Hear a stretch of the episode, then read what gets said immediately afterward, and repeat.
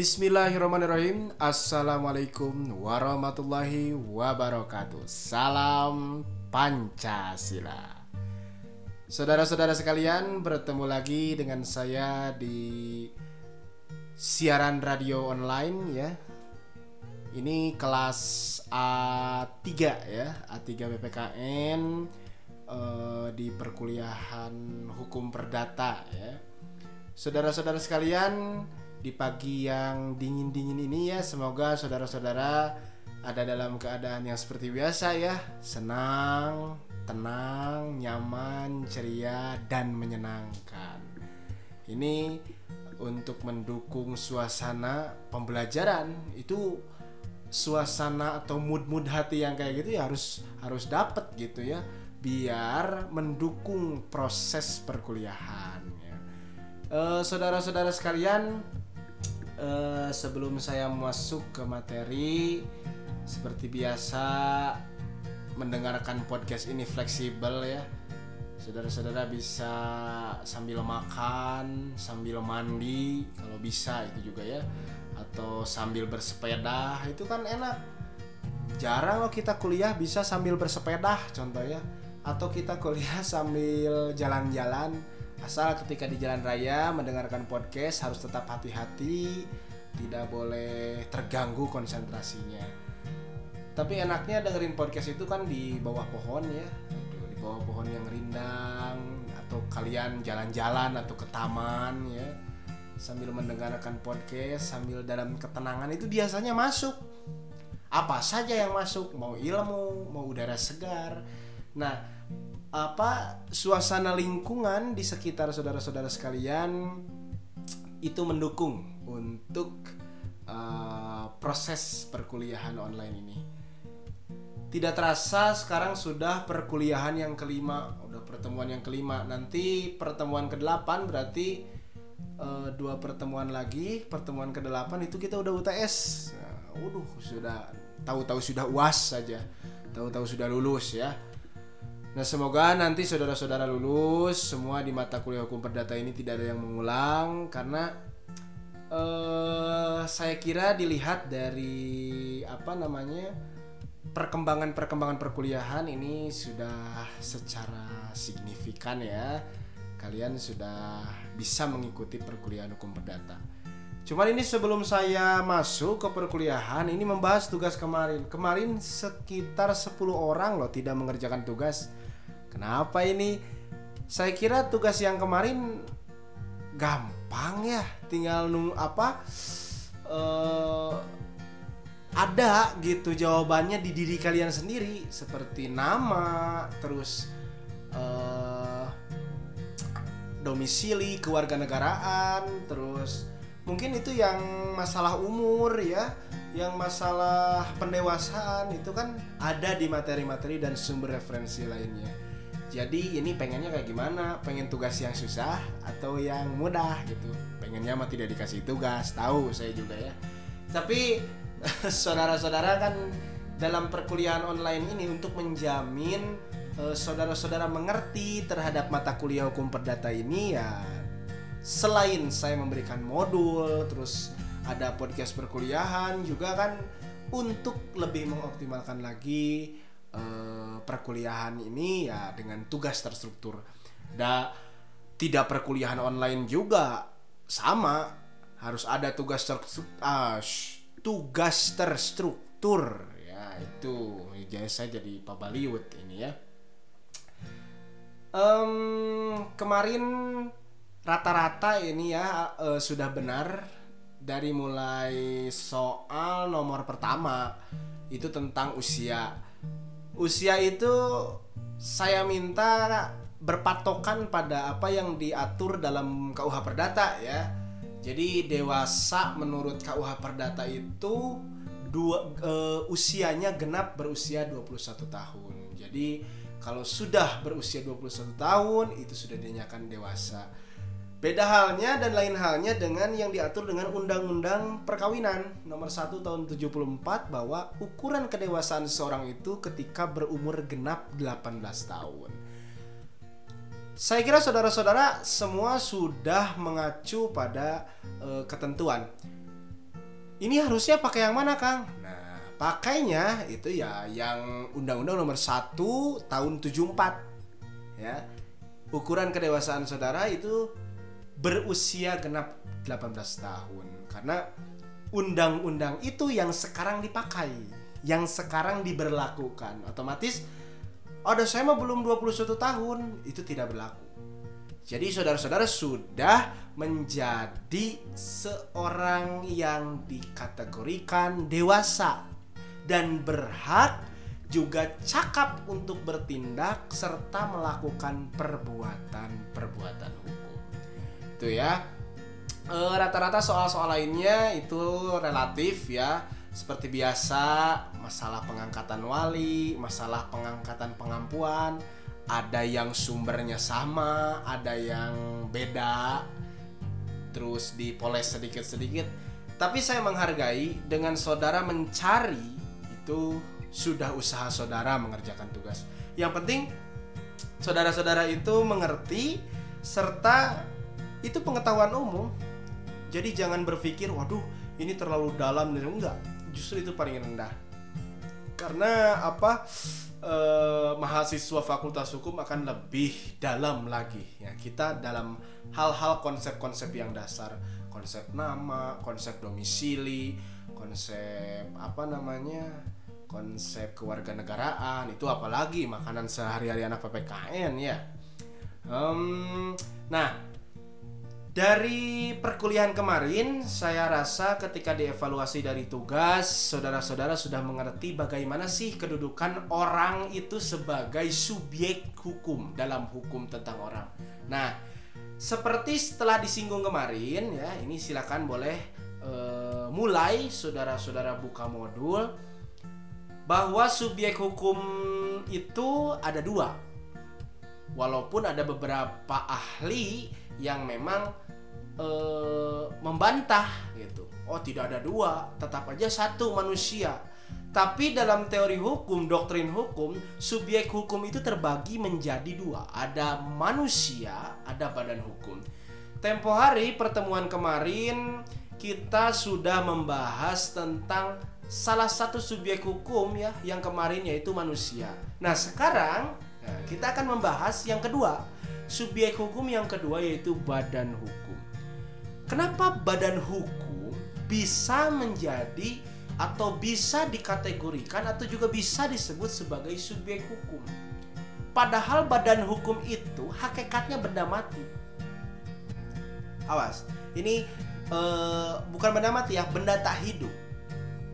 Badan hukum itu sesuatu yang tidak hidup. Tapi dengan adanya hubungan sosial, perkembangan kehidupan, hukum itu tidak dilakukan oleh manusia dan manusia saja, individu dan individu saja, tetapi ada kalanya suatu kelompok manusia juga melakukan perbuatan hukum secara bersama. Nah, siapa kelompok manusia itu? Kelompok manusia itu adalah disebut badan hukum. Nah, di sini kan e, juga dikatakan bahwa subjek hukum adalah badan hukum yang tidak lain adalah manusia itu sendiri yang berjumlah lebih dari satu orang atau disebutnya perkumpulan atau korporasi. Jadi logikanya gini, ketika kemarin subjeknya manusia, itu manusia saja manusia pribadi eh, Rizky, pribadi Kiki, pribadi Angga, pribadi Arya, pribadi Dandi. Nah ini ketika berbicara badan hukum ada satu kelompok, kelompok manusia-manusia, individu-individu yang berkelompok. Dan kelompok itu dinamakan badan hukum. Nah kaitannya apa dengan subjek hukum? Badan hukum tersebut isinya kumpulan manusia-manusia yang bisa melakukan perbuatan hukum tapi tidak atas nama pribadi melainkan atas nama kelompok tersebut yang disebut badan hukum. Jadi ngerti ya? Perbedaan subjek hukum manusia dengan subjek hukum badan hukum itu terletak dalam kuantitasnya. Kalau subjek hukum manusia ya satu, manusia itu sendiri. Tapi kalau subjeknya yang kedua badan hukum itu perkumpulan-perkumpulan individu yang bersatu dalam satu kelompok untuk melakukan perbuatan hukum serta memiliki hak dan kewajiban. Layaknya kemarin manusia sebagai subjek hukum, dia punya eh, sebagai pendukung atau pembawa hak dan kewajiban bisa melakukan perbuatan hukum. Nah, ini kelompok-kelompok manusia yang disebut badan hukum atau person juga sama punya kewenangan berhak, punya kecakapan bertindak. Nah, itu ya. Nah, selain e, dapat melakukan perbuatan hukum, bisa menerima akibat hukum dan melakukan hubungan hukum baik antar badan hukum maupun badan hukum dengan individu manusia. Nah, itu ya saya kira untuk garis uh, pemahaman antara manusia dan badan hukum sebagai suatu subjek hukum itu saudara-saudara bisa membedakannya dengan kuantitas orangnya. Ya. Nah, terus yang jadi masalah kan badan hukum ini memang tidak apa namanya tidak hidup. Hidupnya badan hukum, badan hukum akan nama suatu wadah wadah mah tidak ke mana-mana. Kalau wadah itu tidak ada isinya, siapa yang akan melakukan perbuatan hukum? Siapa yang akan melakukan akibat e, melakukan hubungan hukum? Siapa yang akan menerima akibat hukum? Tidak ada. Akibat hukum, hubungan hukum dan perbuatan hukum hanya bisa dilakukan oleh mangkok yang ada isinya. Mengerti kan? Nah, Oke. Hal tersebut ya sesuai dengan yang dikemukakan oleh Subakti. Profesor Subakti menyatakan bahwa badan hukum adalah suatu badan atau kumpulan yang dapat memiliki hak-hak dan melakukan perbuatan seperti layaknya seorang manusia serta memiliki kekayaan sendiri dapat digugat atau menggugat di depan hakim. Ya, yang pertama, badan itu punya hak dan bisa melakukan perbuatan seperti seorang manusia. Ya layaknya sama. Karena memang badan hukum itu terbentuk oleh kumpulan manusia. Nah, itu ya. Tapi tidak mengatasnamakan perorangan, tapi mengatasnamakan badan hukum karena di dalamnya ada lebih dari satu manusia. Oke. Okay. Ngerti ya sampai situ. Yang kedua, memiliki kekayaan sendiri. Nah, misalnya kan beda. Ketika saya saya kasih contoh. Arya, Rizky, dan Angga. Arya, Rizky, dan Angga bergabung menjadi misalnya mendirikan satu badan hukum. Namanya CP Brekbek atau PT Brekbek lah Arya, Rizky, dan Angga itu adalah tiga orang manusia yang berkumpul dalam satu ikatan hukum yang disebut badan hukum. Di syarat yang pertama ada memiliki hak-hak dan melakukan perbuatan seperti seorang manusia. Tiga orang dalam e, badan hukum tersebut punya hak-hak terhadap badan hukum itu sendiri awas bedakan tidak bukan Aryanya saja yang punya hak bukan konteksnya beda tapi satu kesatuan hak Angga, Rizky, dan Arya dalam satu badan hukum sama dengan mengatasnamakan badan hukum tersebut. Misalnya di perusahaan, satu perusahaan badan hukum, ya tiga orang itu yang memiliki hak dan kewajiban atas badan hukum tersebut. Tapi tidak perorangan. Karena kalau perorangan beralih subjeknya menjadi subjek manusia, bukan badan hukum. Oke. Yang kedua memiliki kekayaan sendiri. Nah, dalam badan hukum, Arya, Rizky dengan Angga itu kekayaannya dibedakan kekayaan pribadi Arya, kekayaan pribadi Rizky, kekayaan pribadi Angga tidak bisa disamakan dengan kekayaan badan hukum yang mereka dirikan. Beda uang perusahaan misalkan. Atau tong perusahaannya yayasan weh, Arya Rizky jeung Angga bikin yayasan. Uang yayasan itu tidak boleh sama dan berpisah. Antara uang yayasan dengan uang Arya beda. Uang yayasan dengan uang Rizky beda. Uang yayasan dengan uang Angga beda. Uang yayasan ya uang yayasan hanya di dalamnya yang mengelola bertiga sebagai siapa? Sebagai nanti ada kita teori teori teori organ. Ya. Sebagai organ di dalamnya yang mengurus badan hukum tersebut. Nah di syarat yang terakhir kata subakti badan hukum itu dapat digugat atau menggugat di depan hakim. Makanya kadang eh, saudara-saudara nanti kalau misalkan di mata kuliah hukum acara perdata eh, mungkin nanti ada observasi ke pengadilan. Biasanya kasus-kasusnya itu tidak hanya perceraian individu dengan individu tidak. Kadang ada kerugian perusahaan kerugian antar dua perusahaan. Di situ yang menjadi penggugat dan tergugatnya itu bukan manusia. Bukan manusia secara pribadi tapi badan hukum. Misalnya antara dua perusahaan. Tapi siapa yang ada di pengadilan ya manusia tapi mengatasnamakan badan hukum. Mual mungkin hakim menyidang gedung perusahaan. Kan itu tidak logis. Tapi ketika di pengadilan misalnya perusahaan A dan perusahaan B si penggugat dan si tergugat tetap di pengadilan mah orang yang dihadirkan. Karena apa? Sebagai yang bisa melakukan perbuatan hukum itu ya. E, saudara bisa mencerna dari subakti tersebut bahwa badan hukum menurut subakti sebagai suatu badan yang kumpulan badan atau kumpulan yang punya tiga hal.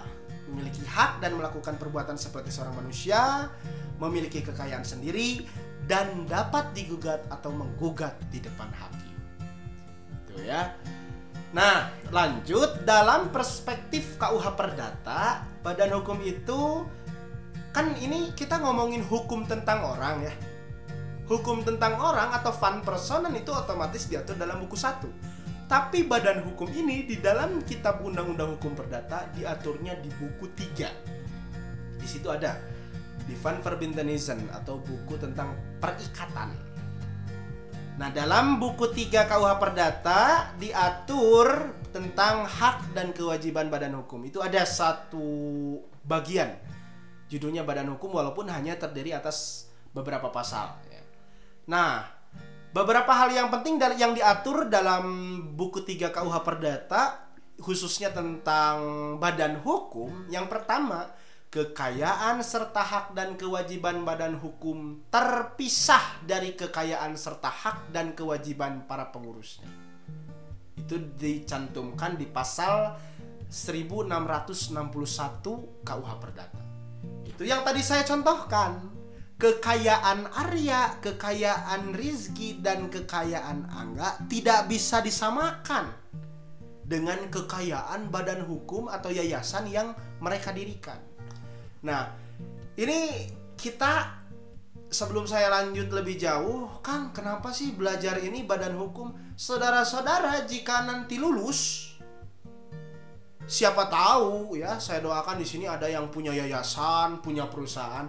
Nah, modal saudara-saudara mendirikan itu secara konseptual teori ada di sini, di bagian badan hukum. Di sini saudara bisa mengenal minimal itu badan hukum itu secara konseptual dasar seperti apa nah itu ya jadi hal-hal yang penting untuk uh, yang diatur berkaitan dengan badan hukum itu tadi kekayaan dan kewajiban itu tidak bisa disamakan. Ulah kena-kena Arya Rizki dengan Angga yang mendirikan yayasan mereka bisa semena-mena. Tidak. Akan ada pengaturan dan batasan-batasan. Karena apa? Karena sudah berkomitmen membuat satu badan hukum. Nah, itu yang harus di apa namanya di di naonnya sebut nate diimpleng lah gitu. Itu yang akan menjadi peraturan peraturan paling eh, paling dasar dalam memiliki suatu badan hukum. Ini sama halnya ketika eh, logika sederhananya kepentingan pribadi akan berbeda dengan kepentingan umum badan hukum itu dianggap kepentingan umum. Karena apa? Karena memang nanti akan ada tujuan-tujuan pendirian badan hukum itu sendiri. Oke. Nah, yang kedua di pasal 1 1662 KUH Perdata dalam hal pergantian pengurus eh, pengurus itu yang tadi ya, contohnya Arya, Rizky dan Angga, badan hukum sebagai pendukung hak dan kewajiban akan tetap ada selama belum dibubarkan secara resmi. Jadi kalau misalkan Arya, Rizky dan angga diganti untuk mengurus yayasan tersebut diganti wetiluan eta teh yayasannya tetap ada badan hukumnya tetap ada. Selama badan hukumnya belum dibubarkan. Nah, jadi per, bukan otomatis pergantian pengurus bubar organisasi tidak. Tapi akan ada keberlangsungan dan keberlanjutan. Itu akan berhubungan dengan yang ketiga, badan hukum menjamin kelangsungan atau kontinuitas hak dan kewajiban sebagai penjelmaan dari suatu korporasi atau perkumpulan. Jadi dalam keadaan apa pun, misalnya para pendiri nanti kan Angga, Arya, Jeng, Rizky, tapi Angga, Arya, Jeng, Rizky misalkan sudah tidak ada dan tidak mengurus badan hukum tersebut, digantikanlah oleh Sapira, Santi dengan e, Najma misalnya. Badan hukum itu tetap ada dan tetap seperti dulu gitu selama belum dibubarkan. Ya tuh. Nah hal tersebut menjadikan badan hukum bukan saja memiliki kewenangan berhak melainkan juga memiliki kecakapan bertindak oke okay? nah jadi dalam hal ini inilah letak kesamaan antara manusia dengan badan hukum sebagai subjek hukum yang memiliki kewenangan berhak, rahbefu, dan memiliki juga kecakapan bertindak, handling speak quam. Yaitu untuk apa? Melakukan perbuatan-perbuatan hukum, melakukan hubungan-hubungan hukum, dan menerima akibat-akibat hukum, serta juga membawa hak-hak dan kewajiban dalam konteks hukum. Jadi badan hukum juga itu sama ya karena ada hakikatnya badan yayasan misalnya kia yayasan Universitas Islam Nusantara ya hakikatnya di dalamnya ada orang kumpulan orang-orang yang mengurus yayasan tersebut mal mungkin yayasannya sendiri jelek gue tidak ada siapa-siapa siapa yang jadi pengurusnya masa hantu ya tidak mungkin nah oke okay. nah itu ya itu eh, menjelaskan badan hukum itu kedudukan badan hukum sebagai subjek hukum itu seperti apa. Ternyata sama. Sama halnya seperti manusia sebagai subjek hukum. Makanya subjek hukum terdiri atas manusia dan badan hukum. Gitu. Yang membedakan apa Kang? Kuantitasnya. Kalau manusia secara pribadi dan tunggal, kalau badan hukum adalah kumpulan manusia-manusia yang mengikatkan diri dan menamakan menjadi suatu badan hukum. Oke. Lanjut ke yang kedua, teori-teori badan hukum. Nah, berbicara badan hukum ya, kemarin di uh, manusia sebagai subjek hukum kan ada kita belajar teori-teori domisili dan lain sebagainya. Di dalam berbicara badan hukum, beberapa ahli menyatakan ada berapa ini? Empat ya? Eh, lima. Lima teori tentang badan hukum. Langsung ya. Yang pertama teori fiksi dari Friedrich Karl von Savigny. Teori ini menyatakan bahwa hanya manusia saja yang dapat menjadi subjek hukum. Badan hukum itu hanya merupakan suatu fiksi, yaitu sesuatu yang dianggap ada, padahal mah sesungguhnya tidak ada. Karena itu tidak mungkin menjadi subjek hukum. Badan hukum semata-mata hanya buatan pemerintah atau negara.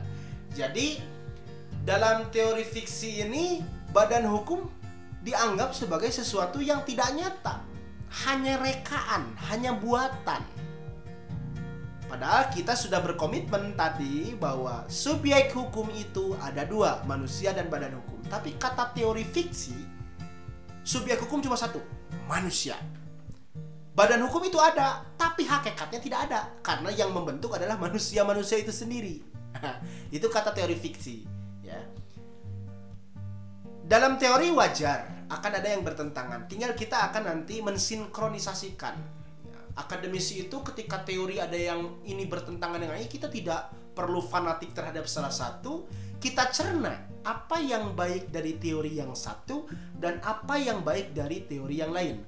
Apa yang kurang baik dari teori yang satu dan apa yang kurang baik dari teori yang lain.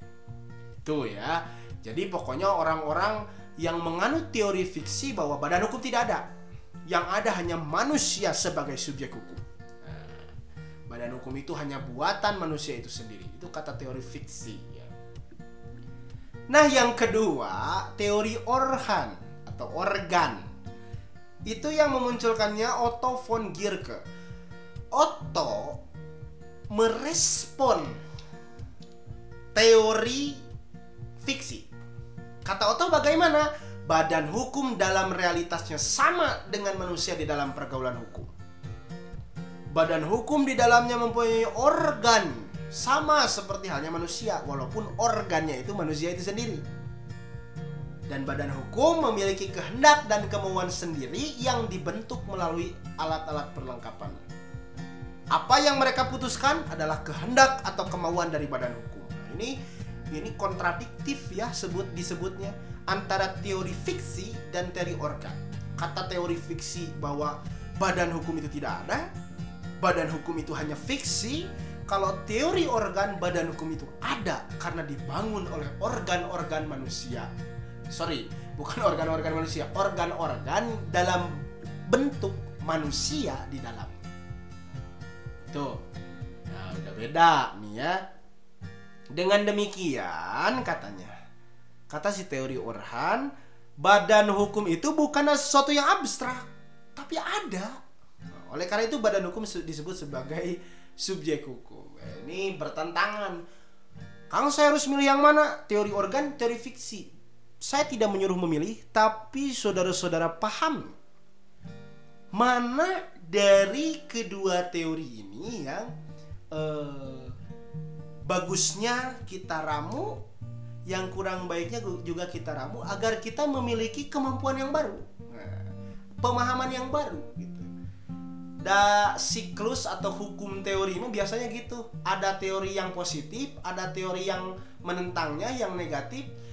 Tiba-tiba suka ada teori yang berada di tengah-tengah. Tujuan teori yang di tengah-tengah itu bukannya tidak memilih atau tidak punya pendirian tapi menyeimbangkan antara yang satu dengan yang lain yang bertentangan. Nah, itu ya. Oke. Yang ketiga, nah ini namanya teori harta kekayaan bertujuan dari Abrams. Nah, teori ini menginduk kepada teori fiksi. Apa tadi teori fiksi? Teori fiksi adalah teori yang menentang adanya badan hukum. Badan hukum tidak ada. Jadi di teori harta kekayaan bertujuan ini juga diakui bahwa hanya manusia yang menjadi subjek hukum, tidak ada uh, badan hukum. Namun demikian, teori ini berkata bahwa harta kekayaan yang bukan merupakan harta kekayaan seseorang. Jadi, ada harta kekayaan yang bukan merupakan harta kekayaan seseorang. Tetapi harta kekayaan bersama yang terikat kepada tujuan tertentu. Nah, ini saya akan kritik bahwa teori harta kekayaan bertujuan ini justru menolak esensi eh, apa mendukung teori fiksi tapi substansinya atau isinya justru men, eh, mendukung teori Orhan. kenapa? Ada harta kekayaan yang bukan merupakan harta kekayaan seseorang. Berarti hubungannya sudah bukan seseorang lagi. Ada sesuatu di luar seseorang dan itu dikatakannya oleh teori Orhan. Padahal teori harta kekayaan bertujuan itu katanya menginduk kepada teori fiksi.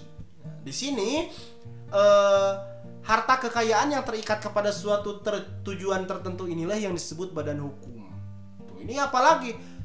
Ini ada ketidakkonsistenan dari si teori harta kekayaan bertujuan.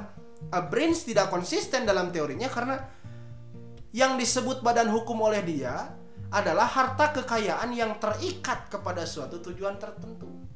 Ya berarti ada dua dong gitu ya.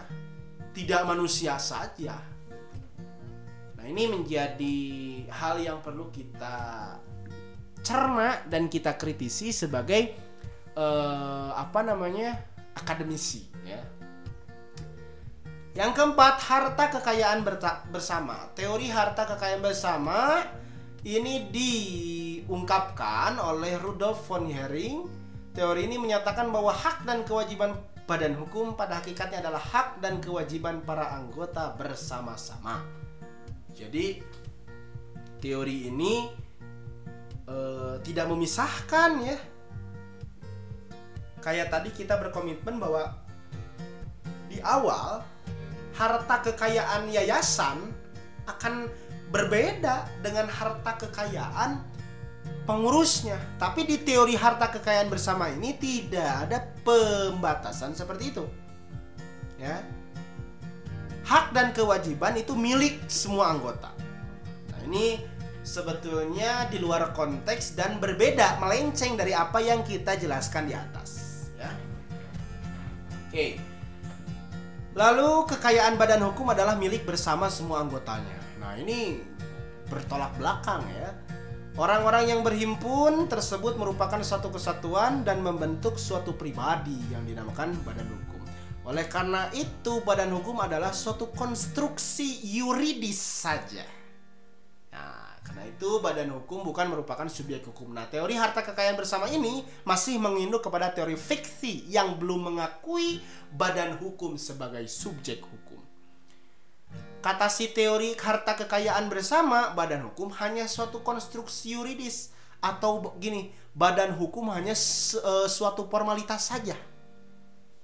Suatu legal formal saja. Itu dinamakan badan hukum. Kata teori harta kekayaan bersama. Nah, makanya mereka tidak memisahkan. Pokoknya kekayaan yayasan milik kekayaan pribadi juga gitu. Tapi kekayaan pribadi bukan milik yayasan. itu mungkin seperti itu ya. Oke. Yang kelima teori kenyataan yuridis dari A.M. Mayers nah teori ini baru tadi kan teori harta kekayaan bertujuan dan teori harta kekayaan bersama itu mendukung teori fiksi yang tidak mengakui badan hukum sebagai subjek hukum. Kalau teori kenyataan yuridis ini meng, e, memperkuat asumsi teori Orhan bahwa Teori ini menyatakan badan hukum itu suatu kenyataan nyata, bukan abstrak, tapi suatu kenyataan yuridis, realitas yuridis, kenyataan hukum. Nah, teori ini menekankan hendaknya dalam mempersamakan badan hukum dengan manusia terbatas pada bidang hukum saja. Ya, ya itu berarti kan mempersamakan dengan manusia itu dalam hal perbuatan hukum, dalam hal hubungan hukum, dalam hal akibat hukum itu saja. Gitu. Jadi uh, lima teori yang saya suguhkan ini memang punya dua aliran yang berbeda. Belum ada aliran tengah atau aliran yang mengimbangi pertentangan dua kubu ini antara kubu teori fiksi dengan anggotanya teori harta kekayaan bertujuan dan teori harta kekayaan bersama dan teori Orhan yang sebelahnya dengan teori kenyataan yuridis. Apakah mereka bertengkar? Tidak tahu ya. Hanya ini adalah perbedaan pendapat. Dalam dunia akademik dan ilmiah, perbedaan pendapat adalah ciri suatu kekayaan pemahaman. Ya. Jadi jangan aneh. Nah, kelima teori tersebut nanti melandasi melandasi uh, apa namanya konsep kajian konseptual tentang badan hukum. Kadang gini ada yayasan yang yayasan atau perusahaan yang semena-mena. Wah tidak, pokoknya harta kekayaan saya itu milik saya. Harta kekayaan yayasan milik saya. Itu bisa jadi dia memakai teori uh, fiksi artinya dia tidak mengakui badan hukum sebagai subjek hukum dan teori harta kekayaan bersama ada nu saya. Gitu. Saya nu ngajian yayasan. Saya nu e, mendirikan ya ini harta pasti punya saya. Padahal dalam konteks badan hukum itu tidak seperti itu. Nah bisa jadi e, pemilik yayasan yang seperti itu berarti yang menganut teori fiksi dan teori harta kekayaan bertujuan juga harta kekayaan bersama tapi ada juga yayasan yang misalkan menghargai dan mengakui bahwa yayasan yang didirikannya adalah suatu badan hukum bukan milik pribadi. Nah, itu berarti mereka menganut teori Orhan dan teori kenyataan yuridis. Tuh ya. Jadi jangan kira suatu teori itu hanya kumpulan konsep-konsep yang apa namanya? memusingkan bukan. Teori itu justru menjadi landasan apa yang kita perbuat atau landasan terjadinya sesuatu. Karena teori itu berangkat dari realitas. Itu menurut saya. Tidak ada teori yang ujuk-ujuk ah ya we teori liar tidak ada. Kayak cerita apa Newton gitu ya atau apa? Ya Newton yang menemukan hukum gravitasi. Eh, iya ya Newton atau siapa? Saya lupa lagi pokoknya yang menemukan gravitasi dia menemukan hukum gravitasi itu ketika melihat apel jatuh dari pohon. Itu kan suatu realitas tapi dikonseptualisasikan muncullah hukum gravitasi. Tuh ya. Oke. Ini jauh bisi karena fisika, oke ya. Cuman itu analogi saja. Jadi saudara jangan anti belajar teori, justru harus banyak. Uh, nanti kalau saudara-saudara meneruskan kuliah ke S2, itu saudara-saudara akan bergaulnya dengan teori. Akan menguji teori, akan mengkritik teori bahkan akan menemukan teori. Jadi jangan apa namanya anti ya. Oke itu teori-teori hukum eh teori-teori badan hukum. Sekarang lanjut ke pembagian badan-badan hukum.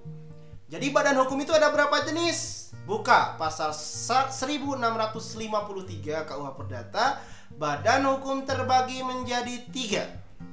Yang pertama, badan hukum yang diadakan oleh pemerintah. Badan hukum yang kedua adalah yang diakui oleh pemerintah. Dan yang ketiga, badan hukum yang didirikan untuk suatu maksud tertentu yang tidak bertentangan dengan undang-undang dan kesusilaan. Badan hukum yang diadakan oleh pemerintah artinya yang membuat itu pemerintah atau otoritas kekuasaan. Apa? Negara? Betul tidak? Negara itu badan hukum loh. Daerah provinsi badan hukum. Kabupaten kota itu badan hukum. Dan BUMN. Jadi provinsi Jawa Barat itu adalah badan hukum. Siapa yang mengisinya? Siapa yang jadi pengurusnya? Pemerintah Provinsi Jawa Barat. Nah, itu ya itu dibuat oleh pemerintah atau otoritas kekuasaan. Yang kedua itu diakui oleh pemerintah atau kekuasaan. Kalau diakui yang membuat bukan pemerintah, tapi rakyat. Tapi yang hasil pembuatan badan hukum tersebut diakui oleh pemerintah. Itu biasanya ditempatkan kepada ormas-ormas atau LSM LSM ya. Kayak kalau ormas Islam ada Nahdlatul Ulama, terus Muhammadiyah, terus Persatuan Islam, eh, LSM ada Pemuda Pancasila, terus uh, apa Karang Taruna. Itu badan hukum badan hukum yang diakui oleh pemerintah karena didirikannya itu oleh kelompok-kelompok sosial masyarakat. Nah, ya. Yang ketiga badan hukum yang didirikan untuk suatu maksud tertentu. Nah, ini mah berhubungan dengan pribadi. Contoh tadi Arya, Rizky, dan Angga membuat yayasan pendidikan atau Arya, Rizky, dan Angga membuat perusahaan. Nah, itu mendirikan badan hukum untuk maksud tertentu. Boleh misalkan membuat yayasan pendidikan maksud tertentunya ingin mencerdaskan kehidupan bangsa. Nah, itu berarti badan hukum eh, sesuai yang eh, jenis nomor tiga tadi. Misalnya membuat perusahaan untuk mencari uang ya boleh asal ada tidak keluar dari batas-batas koridor ketentuan badan hukum sehingga akan nanti e, menjauhkan dari sifat yang sewenang-wenang gitu ya. Oke. Itu pembagian badan hukum berdasarkan KUH Perdata pasal 1653. Ada lagi kalau dilihat dari segi wujud badan hukum dibedakan menjadi dua. Ada kooperasi atau korporasi. Beda ya. Kooperasi dan kooperasi. Korporasi lah kita sebutnya ya biar tidak pusing. Korpor korporasi. Dan yayasan. Stichting. Itu kalau koperasi kan, koperasi itu merupakan bagian dari korporasi. Saya jelaskan dulu yang pertama tentang korporasi. Korporasi itu merupakan gabungan atau kumpulan orang-orang yang dalam pergaulan hukum bertindak bersama-sama sebagai suatu subjek hukum tersendiri. Nah, jadi korporasi itu lebih kepada e, mencari laba atau mencari keuntungan. Korporasi, kumpulan e, kumpulan badan hukum. Nah, lihat di sini ya, kumpulan orang-orang, gabungan orang-orang yang dalam pergaulan hukum bertindak bersama-sama sebagai suatu subjek hukum. Karena gini, biasanya kan kayak pendiri-pendiri perusahaan, pendiri-pendiri eh, apa namanya perkumpulan, koperasi itu terdiri dari beberapa orang yang berkumpul untuk membuat satu eh, badan hukum agar mereka bisa melakukan tindakan-tindakan hukum. Ya itu ya. Dan karena itu korporasi merupakan badan hukum yang beranggota. Punya anggota di dalamnya. Kayak koperasi pasti ada anggota koperasi.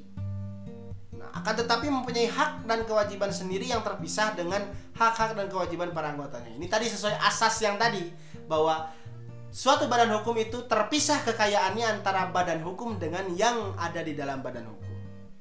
Liurnya kang nggak pusing. Intinya kita punya batasan-batasan yang tadi lah ya yang kedua yayasan atau stichting adalah harta kekayaan yang tersendirikan untuk tujuan tertentu. Jadi ya, pada pada yayasan tidak ada anggota, yang ada hanyalah pengurus. Oke.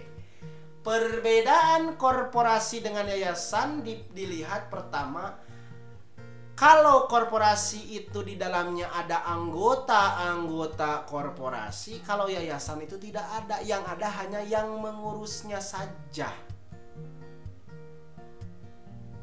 korporasi gimana Kang? Cenakan korporasi juga uh, ada anggotanya mungkin ada yang ngurus beda lagi. Tidak semua anggotanya mengurus kalau di korporasi. Kalau di yayasan tidak ada anggota tapi yang ada pengurus. Makanya kayak uh, di yayasan kita Universitas Islam Nusantara ada ada yayasan uh, ada badan pengurus harian uh, badan pembina. Nah itu ada pengurus-pengurusnya tidak ada anggota yayasan Uninus tidak ada. Tidak ada ya. Tuh oke. Okay. nah berkaitan dengan pembagian dari segi wujud tersebut batas antara korporasi dan yayasan menjadi tidak tegas sini akan muncul kebingungan Kang jadi bedana yayasan dengan korporasi itu apa saya bingung nah ada para ahli hukum berbicara ada empat perbedaan. Yang pertama kita bahas, pada korporasi, para anggotanya bersama-sama mempunyai kekayaan dan bermacam-macam kepentingan yang berwujud dalam badan hukum itu. Sedangkan pada yayasan, kepentingan yayasan tidak terlekat pada anggotanya karena yayasan tidak mempunyai anggota. Kalau e, korporasi contoh dalam membentuk perusahaan. Perusahaan itu didirikan oleh orang yang punya modal 50 juta, punya modal 60 juta, punya modal 100 juta, bergabung dan mendirikan satu perusahaan dengan ketujuan yang berbeda-beda, dengan kepentingan yang berbeda-beda. Tapi kalau yayasan, itu beda lagi. Dibuatnya untuk suatu maksud tertentu tapi sifatnya kolektif untuk kebersama. Misalkan yayasan pendidikan ya untuk membangun suatu pendidikan. Untuk membangun suatu peradaban pendidikan, didirikan yayasan itu yang memang tidak sendiri-sendiri tapi bersama-sama. Anggotanya itu tidak boleh misalkan nyen yayasan pendidikan anu hiji mah pendiri nate fokus yang membangun pendidikan. Yang satu dia ingin berbisnis tidak bisa. Di dalam yayasan itu tidak seperti itu. Itu berarti konsepnya akan beralih kepada korporasi. Awas. Kalau saudara-saudara membuat yayasan tujuan dari para pendiri itu harus sama semua tidak boleh beda-beda. Kalau beda-beda itu jadi bukan yayasan namanya, jadi korporasi. Ya. Oke, itu yang pertama. Yang kedua dalam korporasi, para anggota bersama-sama merupakan organ yang memegang kekuasaan yang tertinggi. Sedangkan yayasan yang memegang kekuasaan tertinggi adalah para pengurusnya. Konteks yang kedua ini perbedaan korporasi dan yayasan dilihat dari kekuasaan tertinggi. Dalam korporasi ya semua saya punya kuasa. Makanya kalau dalam perusahaan suka ada investor atau penanam modal. Dia malain karyawan lain nanam nanam kedua modal. Nah penanam modal itu punya kekuasaan terhadap perusahaan tersebut. Siapa pun yang membiayai siapa pun yang menjadi anggota dalam perusahaan tersebut mereka itu punya hak dan punya kekuasaan tertinggi Beda halnya dengan yayasan, karena tidak mempunyai anggota, kekuasaan tertinggi dipegang oleh pengurus. Oke, ya. Jadi kalau korporasi pemegang kekuasaan tertingginya semua anggota, sifatnya kolektif. Kalau eh, yayasan itu hanya yang mengurus dan karena memang tidak ada anggota. Nah, itu ya dalam hal konteks kekuasaan tertinggi. Yang ketiga, dalam korporasi yang menentukan maksud dan tujuan adalah para anggotanya. Sedangkan dalam yayasan yang menentukan maksud dan tujuannya ditetapkan oleh orang-orang yang mendirikan. Gitu. Yang selanjutnya berdiri di luar badan tersebut. Ya tadi biasanya orang-orang yang mendirikan itu masuknya di badan pembina. Nanti ada badan pengurus. Nah itu beda ya. Nah itu dalam konteks penentuan maksud tujuan itu. Makanya kalau kalian ini ya sedikit saya ngobrol saya dulu pernah belajar pengen belajar nanam saham. Nah, ini saham. Ari saham teh ketika misalkan perusahaan besar walaupun kita menanam saham misalkan 10 ribu per bulan misalnya menanam saham di perusahaan itu tetap kita diaku sebagai anggota dari perusahaan tersebut. Dan punya hak atas perusahaan tersebut. Nah, itu eh, pekerjaan-pekerjaan investor itu seperti itu. Jadi contoh saudara masuk menjadi investor di perusahaan misalkan naonnya perusahaan kopi lah gitu. Nah perusahaan kopi itu ketika saudara menanam modal di situ otomatis secara hakikat saudara menjadi anggota perusahaan kopi tersebut dan saudara menjadi pemilik dan penentu kebijakan. Nah itu ya itu itu yang menjadi menjadi penjelasan sebetulnya dalam hal seperti ini. Dalam hal e, perbedaan korporasi dan yayasan. Tapi kalau yayasan tidak. Kalau saudara-saudara menyumbang untuk yayasan ya sudah menyumbang saja. Saudara tidak jadi pemilik yayasan. Nah itu ya. Oke yang terakhir untuk memperjelas perbedaannya pada korporasi titik berat pada kekuasaannya dan kerjanya sedangkan pada yayasan titik berat pada suatu kekayaan yang ditujukan untuk mencapai sesuatu maksud tertentu. Nah, jadi eh, ini gini. Kalau pada korporasi atau perusahaan yang jadi acuan itu besar kecilnya sesuatu yang kita berikan yang menanam saham misalkan di perusahaan itu yang menanam saham ada yang 10 juta ada yang satu juta. Itu akan beda. Akan beda nanti output-output yang didapatkan. Semakin besar kita menanam saham di suatu perusahaan semakin diperhitungkan apa yang kita e, bicarakan. Dan semakin diperhitungkan pertimbangan kita dalam menentukan keputusan terkait dengan perusahaan tersebut. Itu korporasi. Nah, yang kedua itu yayasan. Kalau yayasan, titik berat pada suatu kekayaan ditujukan untuk mencapai suatu sesuatu maksud tertentu.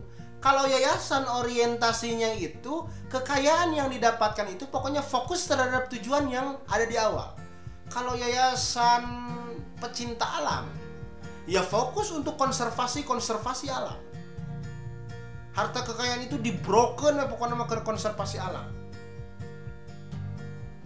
Kalau yayasan pendidikan ya otomatis harta kekayaan itu untuk pendidikan.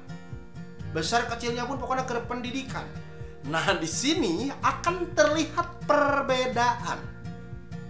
Pengurusan korporasi dengan pengurusan yayasan Makanya kalau yayasan masih melihat kepentingannya misalkan kalau yayasan pendidikan nih, tapi orientasinya bisnis. Nah, itu yayasan tapi pengelolaannya korporasi. Ya. Bukan yayasan dengan pengelolaan yayasan yang seharusnya. Nah, ini kalau saudara-saudara ini nanti membuat yayasan, misalnya membuat sekolah, membuat kan sebelum membuat sekolah Kalau dalam konteks swasta, saudara-saudara buat sendiri harus buat yayasan dulu. Kalau saudara-saudara buat yayasan, hati-hati. Saudara-saudara buat yayasan itu sesuai ketentuan yayasan dan sesuai konsep pembentukan dan pengurusan suatu yayasan. Jangan nanti saudara-saudara membuat yayasan tapi konsep dan pengurusannya korporasi. Nanti itu akan uh, menimbulkan kesewenang-wenangan. Oke. Okay? Dan kalau sebaliknya, ketika saudara mendirikan korporasi, jangan sampai pengurusannya kayak yayasan. Kalau perusahaan pengurusannya seperti yayasan, itu ya terancam gulung tikar lah gitu ya. Itu akan apa namanya? akan ada konteks yang berbeda. Nah, itu ketika berbicara badan hukum berdasarkan wujud ada korporasi, ada yayasan. Itu dibagi menjadi dua dan itu perbedaan-perbedaannya tadi sudah saya jelaskan. Selain pembagian-pembagian tersebut, badan hukum dibedakan menjadi badan hukum publik dan badan hukum privat. Nah, deui ya cara pembedaan. Nah, di Indonesia ada beberapa kriteria untuk menentukan bahwa oh ini mah badan hukum publik, oh ini mah badan hukum privat. Cara menentukannya ada dua dasar. Yang pertama berdasarkan terjadinya. Kalau badan hukum privat didirikan oleh perseorangan, badan hukum publik didirikan oleh pemerintah. Badan hukum privat contohnya naon? Ya contohnya yayasan ya, karena dibuat oleh perseorangan. Contoh koperasi, terus apa lagi ya?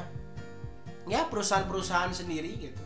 Korporasi-korporasi milik sendiri kalau badan hukum publik jadi karena pemerintah. Ada badan usaha milik negara, terus provinsi, kabupaten kota. Nah, itu adalah badan hukum publik ya. Yang berhubungan atau yang dibuat terjadinya oleh pemerintah atau otoritas. Yang kedua, ini berdasarkan lapangan kerjanya. Kalau badan hukum privat lapangan kerjanya untuk kepentingan perseorangan, kalau badan hukum publik untuk kepentingan umum. Nah, badan hukum privat biasanya perusahaan-perusahaan kalau badan hukum publik ya biasanya yayasan, ya. Nah ini sudah ada contoh-contohnya ya. Badan hukum privat, badan hukum publik, ya. Itu saudara tinggal baca ya kalau seperti itu. Lanjut ini peraturan badan hukum. Nah, untuk peraturan badan hukum silakan saudara kaji ada buku 3 dari pasal 1653 hingga pasal 1665 KUH Perdata. Di situ dijelaskan tentang badan hukum. Lalu ada Undang-Undang Republik Indonesia nomor 40 tahun 2007 tentang perseroan terbatas. Yang ketiga ada Undang-Undang Republik Indonesia nomor 28 tahun 2004 tentang perubahan atas Undang-Undang nomor 16 tahun 2001 tentang yayasan. Nah, ini Silakan saudara download ada Undang-Undang Republik Indonesia nomor 25 tahun 1992 tentang perkoperasian. Itu silakan. Saudara-saudara eh, pelajari. Oh, jadi cara membuat yayasan itu begini, cara membuat perseroan terbatas atau PT itu seperti ini, cara membuat CV itu seperti ini. Nah, itu itu landasan nanti saudara-saudara ini berguna bagi saya untuk materi kalian berguna. Kalau ke depannya ini saudara-saudara menjadi uh, misalkan jadi jutawan ya jadi milioner membuat suatu badan hukum. Nah ini dasar-dasar yang harus diingat dan harus dipakai saya juga bercita-cita seperti itu saya punya badan hukum sendiri punya yayasan tentang pendidikan ya yayasan pendidikan punya sekolah-sekolah yang di bawah naungan yayasan saya tersebut. Nah untuk mencapai ke situ ya saya harus punya konsep tentang badan hukum dulu ya di sini belajar dari hukum perdata. Jadi jangan jangan anggap hukum perdata itu memang dulu saya selam, waktu jadi mahasiswa sulit tapi ternyata ketika kita pelajari lagi pelajari lagi banyak manfaat dari badan hukum banyak manfaat kita mempelajari manusia sebagai subjek hukum. Oke. Nah, lanjut. Nah, Kang, bagaimana kita membuat badan hukum? Syarat-syarat dibuatnya badan hukum itu ada empat. Eh, opatnya? Iya, betul opat. Was. Siapa yang mengemukakan syarat-syarat badan hukum ini? Doktrin-doktrin hukum. Ai doktrin hukum pendapat para ahli hukum yang menyoal syarat-syarat yang harus dipenuhi oleh suatu badan hukum. Ya. Di antaranya yang pertama yang pertama adalah adanya harta kekayaan yang terpisah. Tuh. Jadi memang esensi dari badan hukum itu tetap kekayaan itu tidak bisa bercampur, harus berpisah antara kekayaan badan hukum dengan kekayaan perseorangan. Itu harus berpisah, tidak boleh sama. Ya. Nah, sehingga apa impactnya nanti hak-hak dan kewajiban badan hukum itu tidak bisa dilimpahkan kepada hak dan kewajiban para anggotanya dan sebaliknya hak-hak kewajiban para anggotanya tidak bisa menjadi hak dan kewajiban badan hukum. Sehingga adanya batas. Makanya saya pernah dulu mendengar cerita satu yayasan ya yang memang punya paradigma bahwa yaitu kekayaan milik saya yayasan yang mendirikan saya tapi itu memang e, mereka berbuat seperti itu ya logik. Tapi secara konseptual juga tidak bisa karena ada ketentuan bahwa kekayaan badan hukum itu terpisah tidak boleh disatu padukan gitu. saudara uang pribadi saudara 6000 uang yayasan itu yang saudara buat atau uang badan hukum yang saudara buat itu ada seribu saudara tidak bisa menyatakan saya punya uang 7000 karena 6000 di dompet dan 1000 yang punya yayasan tidak. Uang yayasan tetap uang yayasan uang saudara tetap uang saudara. Dan yayasan pun tidak bisa mengakui uang yang ada dalam dompet saudara. Itu ya adanya harta kekayaan yang terpisah. Oke syarat yang kedua mempunyai tujuan tertentu. Tujuan tertentu ini dapat berupa tujuan yang ideal tujuan yang ideal, abstrak, maupun tujuan yang komersil atau dalam tanda petik menghasilkan satu keuntungan yang merupakan tujuan tersendiri daripada badan hukum. Nah, makanya ketika saudara-saudara nanti membuat badan hukum, badan hukum yang saudara buat baik itu korporasi atau yayasan akan saudara buat seperti apa tujuannya? Apakah untuk mencari uang? Apakah untuk memajukan pendidikan? Apakah untuk memajukan kesehatan? Apakah untuk memperluas lapangan kerja? Nah, itu tujuannya, tujuan suatu yayasan. Dan tujuan itu yang harus diingat bukan tujuan untuk kepentingan satu atau beberapa orang anggota, tapi ke apa tujuan badan hukum itu secara keseluruhan. Ya kalau uh, yayasan pendidikan, ya tujuannya pokoknya pendidikan, we. memajukan pendidikan, memeratakan pendidikan, memperluas pendidikan, meningkatkan kualitas pendidikan. Ah, itu ya. Nah, usaha untuk mencapai tujuan tersebut dilakukan sendiri oleh badan hukum dengan diwakili oleh organnya. Ya. Jadi, Yayasan Universitas Islam Nusantara mencapai tujuannya itu oleh para pengurusnya. Dan Yayasan Universitas Islam Nusantara namanya suatu konstruk atau suatu kenyataan yang legal tapi tetap yang menggerakkan pengurus-pengurusnya seperti itu. Tujuan yang hendak dicapai itu lazimnya dirumuskan dengan jelas dan tegas dalam anggaran dasar badan hukum yang bersangkutan. Ini ingat, setiap badan hukum itu harus punya anggaran dasar dan anggaran rumah tangga. Nah ini saudara-saudara yang ikut himpunan mahasiswa atau ikut badan eksekutif mahasiswa atau dewan mahasiswa itu saudara-saudara suka mengenal adanya ADART. Nah itu adalah wajib untuk menjadi konstruksi yuridis di dalam suatu badan hukum atau dasar atau landasan dasar. Mungkin kita malah konstitusi gitu ya.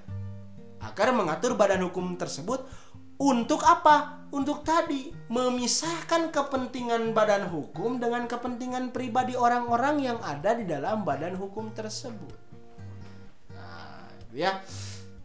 Ini asa rame ya ngomongin badan hukum. Nah.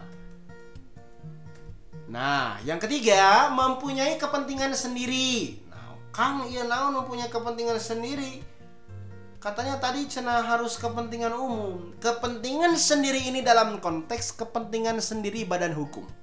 Bukan kepentingan sendiri orang-orang yang ada di dalamnya. Kan kepentingan badan kepentingan kepentingan badan hukum itu beda. Ada yang kepentingannya tadi khusus ke pendidikan ada kepentingannya khusus ke apa sosial dan lain sebagainya nah dalam mencapai tujuannya badan hukum punya kepentingan sendiri yang dilindungi oleh hukum kepentingan-kepentingan tersebut merupakan hak-hak subjektif sebagai akibat dari eh, peristiwa-peristiwa hukum oleh karena itu, badan hukum mempunyai kepentingan sendiri dalam arti kepentingan uh, badan hukum, bukan kepentingan perorangan, ya. Nah, ini kita sudah berjalan berapa? Wah, udah satu jam ya. Gak kerasa. Biarin ya, ini bekal saya doakan kita semua punya yayasan nanti ya masing-masing. Wah, hebat punya yayasan. Yang syarat yang keempat adanya organisasi yang teratur. Nah, ini berpacu kepada teori organ bahwa badan hukum itu di dalamnya harus ada satu organ atau alat-alat perlengkapan yang menggerakkan badan hukum tersebut. Seperti kalau misalkan yayasan ya pasti ada ketua yayasan, ada bendahara yayasan, sekretaris yayasan itu semua adalah penyokong-penyokong dalam satu struktur organisasi. Makanya ini saudara-saudara ikut himpunan mahasiswa, ikutlah eh, organisasi-organisasi itu untuk melatih saudara. Melatih saudara-saudara, oh geningan ketika belajar badan hukum di hukum perdata itu kita bisa integrasikan dengan eh, kegiatan kita berorganisasi. Sama itu, ya ada ADART dan lain sebagainya. Nah, di situ kita akan bisa membedakan kepentingan kita tidak boleh disatukan dengan kepentingan organisasi. Oke. Nah, makanya setiap badan hukum pasti harus memiliki struktur organisasi dari ketua hingga pengurus di tingkat yang paling bawah itu syarat-syarat badan hukum. Dan ini yang seka oh ini terakhir ya. Terakhir perbuatan badan hukum. Ha. seperti telah dinyatakan di atas badan hukum adalah subjek hukum yang tidak berjiwa seperti manusia. Karena itu badan hukum tidak dapat melakukan perbuatan-perbuatan hukum sendiri melainkan harus diwakili oleh manusia biasa. Itu ya logikanya. Jadi eh, badan hukum badan hukum ya tidak bisa dan jelas gue yang melakukan perbuatan hukum tidak. Tapi ya, diwakili oleh manusia-manusia. Siapa? Ya pengurusnya atau anggotanya kalau di korporasi. Nah dalam hal tersebut manusia itu bertindak bukan atas nama dirinya sendiri. Kena kena diwakili jangan oh dah ini mah e, karena saya. Bukan. Saya di dalam yayasan itu adalah mewakili yayasan. Oke, ingat ya saya di dalam yayasan itu mewakili yayasan bukan mewakili diri saya pribadi. Nah, itu konsep perbuatan badan hukum. maka dari itu manusia yang ada di dalam badan hukum bertindak untuk dan atas nama badan hukum tersebut.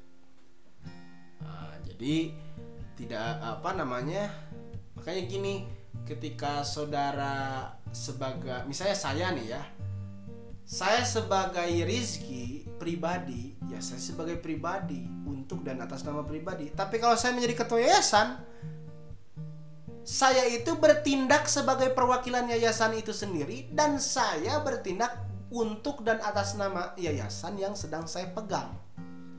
Nah, kira-kira seperti itu ya. Nah perbuatan apa yang boleh dan tidak boleh dilakukan oleh organ diatur dalam anggaran dasar dan ketentuan-ketentuan internal badan hukum tersebut. Nah, ya. Nah, jadi dengan perbuatan badan hukum tersebut meminimalisir atau meniadakan kesewenang-wenangan. Nah, ini memang susah dalam prakteknya itu ya. Saudara-saudara harus lihat. Tidak semua badan hukum sesuai dengan apa yang dikonsepkan dalam konseptual eh, kajian konseptual teori badan hukum kadang ada badan hukum yang karena itu tadi karena badan hukum saya ini yang saya yang mendirikan saya yang membiayai jadi gimana saya? Nah itu. Egoisme pribadi dalam badan hukum itu itu yang akan menjadikan konflik di dalam badan hukum konflik di dalam yayasan. Nah ketika ini contoh kita bisa mendiagnosa ada satu yayasan konflik. Nah itu berarti sudah tercium berarti ada kepentingan-kepentingan pribadi yang menabrak batas dengan kepentingan-kepentingan yayasan atau korporasi. Itu. Bahkan setingkat korporasi itu juga tetap harus ada pembatasan. Karena kalau korporasi sewenang-wenang semena-mena, kena-kena dina korporasi ma anggota itu punya kekuasaan tertinggi, tetap itu korporasi nggak akan jalan. Malah runtuh atau kalau tidak ada aturan tidak ada aturan pembatasan itu itu ya paradigma berpikir yang harus saudara-saudara um, cerna gitu ya dalam hal memahami badan hukum tersebut. Nah ini sudah kita jadi sekarang saya harap di pertemuan ini saudara-saudara sudah mengenali gitu ya atau memahami kedudukan badan hukum sebagai suatu subjek Terlepas di dalam intrik-intrik di dalamnya, ada yang setuju, ada yang tidak bahwa badan hukum itu sebagai subjek hukum. Tapi kita berpandangan bahwa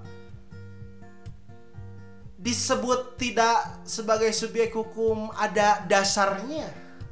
Disebut sebagai subjek hukum juga ada dasarnya. Makanya kita lebih kepada kalau orang Sunda itu bilangnya siger tengah ya. Jadi kita mengambil apa yang menjadi konsep yang sesuai. Ya. Nah itu nanti tinggal saudara-saudara kembangkan dan ini saya harap juga menjadi bekal buat saudara-saudara kalau nanti membuat suatu korporasi atau membuat suatu yayasan. Nah ini materinya orang PKN tematak benghar, benghar ku ilmu orang PPKN ya jadi nantilah kita curhat ya di Google Classroom atau ketika bertemu ada yang penasaran nih ngobrol masalah badan hukum ya kita kita ngobrol ya. Silakan saudara-saudara yang mau ngasih pertanyaan di Google Classroom, saya tunggu kita berdiskusi bareng-bareng ya untuk mendiskusikan hukum perdata yaitu ya, khususnya badan hukum Oke, saudara-saudara sekalian yang saya hormati dan yang saya banggakan, akhirnya kita berada di penghujung perkuliahan kali ini. Jadi bisa disimpulkan, nah, ketika kemarin kita menganalisis dan memahami kedudukan manusia sebagai subjek hukum dalam hukum tentang orang, pada pertemuan kali ini kita menjelaskan dan memahami badan hukum kedudukan badan hukum sebagai subjek hukum dalam hukum tentang orang. Dan ini mengakhiri pembahasan buku satu tentang orang. Wah, hebat atuh. Saudara-saudara sudah sampai buku satu ya. Buku satu, Van Versonen sudah saudara-saudara pelajari di pertemuan kemarin yang keempat dan pertemuan sekarang yang kelima. Walaupun tidak sedalam mahasiswa fakultas hukum sekali lagi saya bilang tapi saudara-saudara memiliki garis-garis besarnya dan tujuannya untuk mempelajari hukum tentang orang ini saudara paham kedudukan manusia sebagai subjek hukum dan saudara paham kedudukan badan hukum sebagai subjek hukum Tuh, ya Semoga perkuliahan ini bermanfaat. Nanti biasa tugas akan saya kirim di Google Classroom. Kerjakan tugas dengan baik kan uh, saya itu ketika memberi tugas selalu ada masukan-masukan. Jangan takut tugas saudara-saudara itu salah dan sebagainya. Kalau salah ya nanti kan saya suka kembalikan. Dan jangan itu tugas yang dikembalikan itu menjadi suatu aduh dikembalikan. Jangan. Pembelajaran itu ya. E, untuk kalian sendiri itu sebetulnya ya. Dalam kondisi pandemi ini. Awas eh, kondisi pandemi ini jangan melunturkan semangat saudara-saudara untuk belajar hukum perdata. Pokoknya harus tetap semangat, spiritnya dinaikkan untuk selalu cari ilmu ya. Sugan setelah belajar hukum perdata nanti saudara-saudara punya tekad saya ingin membuat badan hukum. Wah, itu nanti hebat kayak saya kasih nilai A ya. Karena saudara-saudara sudah mengimplementasikan teori yang diajarkan di perkuliahan dengan kehidupan nyata atau kehidupan realita. Oke. Baik saudara-saudara sekalian, terima kasih. Saya kira perkuliahan ini saya cukupkan sekian saja. Jangan bosan, saudara pahami undang-undangnya, pahami informasi, banyak baca-baca artikel, banyak baca-baca esai. Karena modal mahasiswa PPKN, modal utamanya membaca. The reading is life, ya. Oke, terima kasih.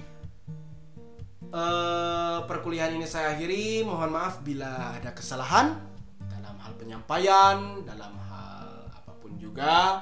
Saya mohon maaf. Saya Rizky Saiful Hayat undur diri. Sampai bertemu lagi di perkuliahan podcast selanjutnya yang mengudara di Jalan Soekarno Hatta nomor 530 Bandung Stasiun Radio PPKN FM. Saya tutup. Saya ucapkan terima kasih banyak. Semangat pagi. Salam Pancasila.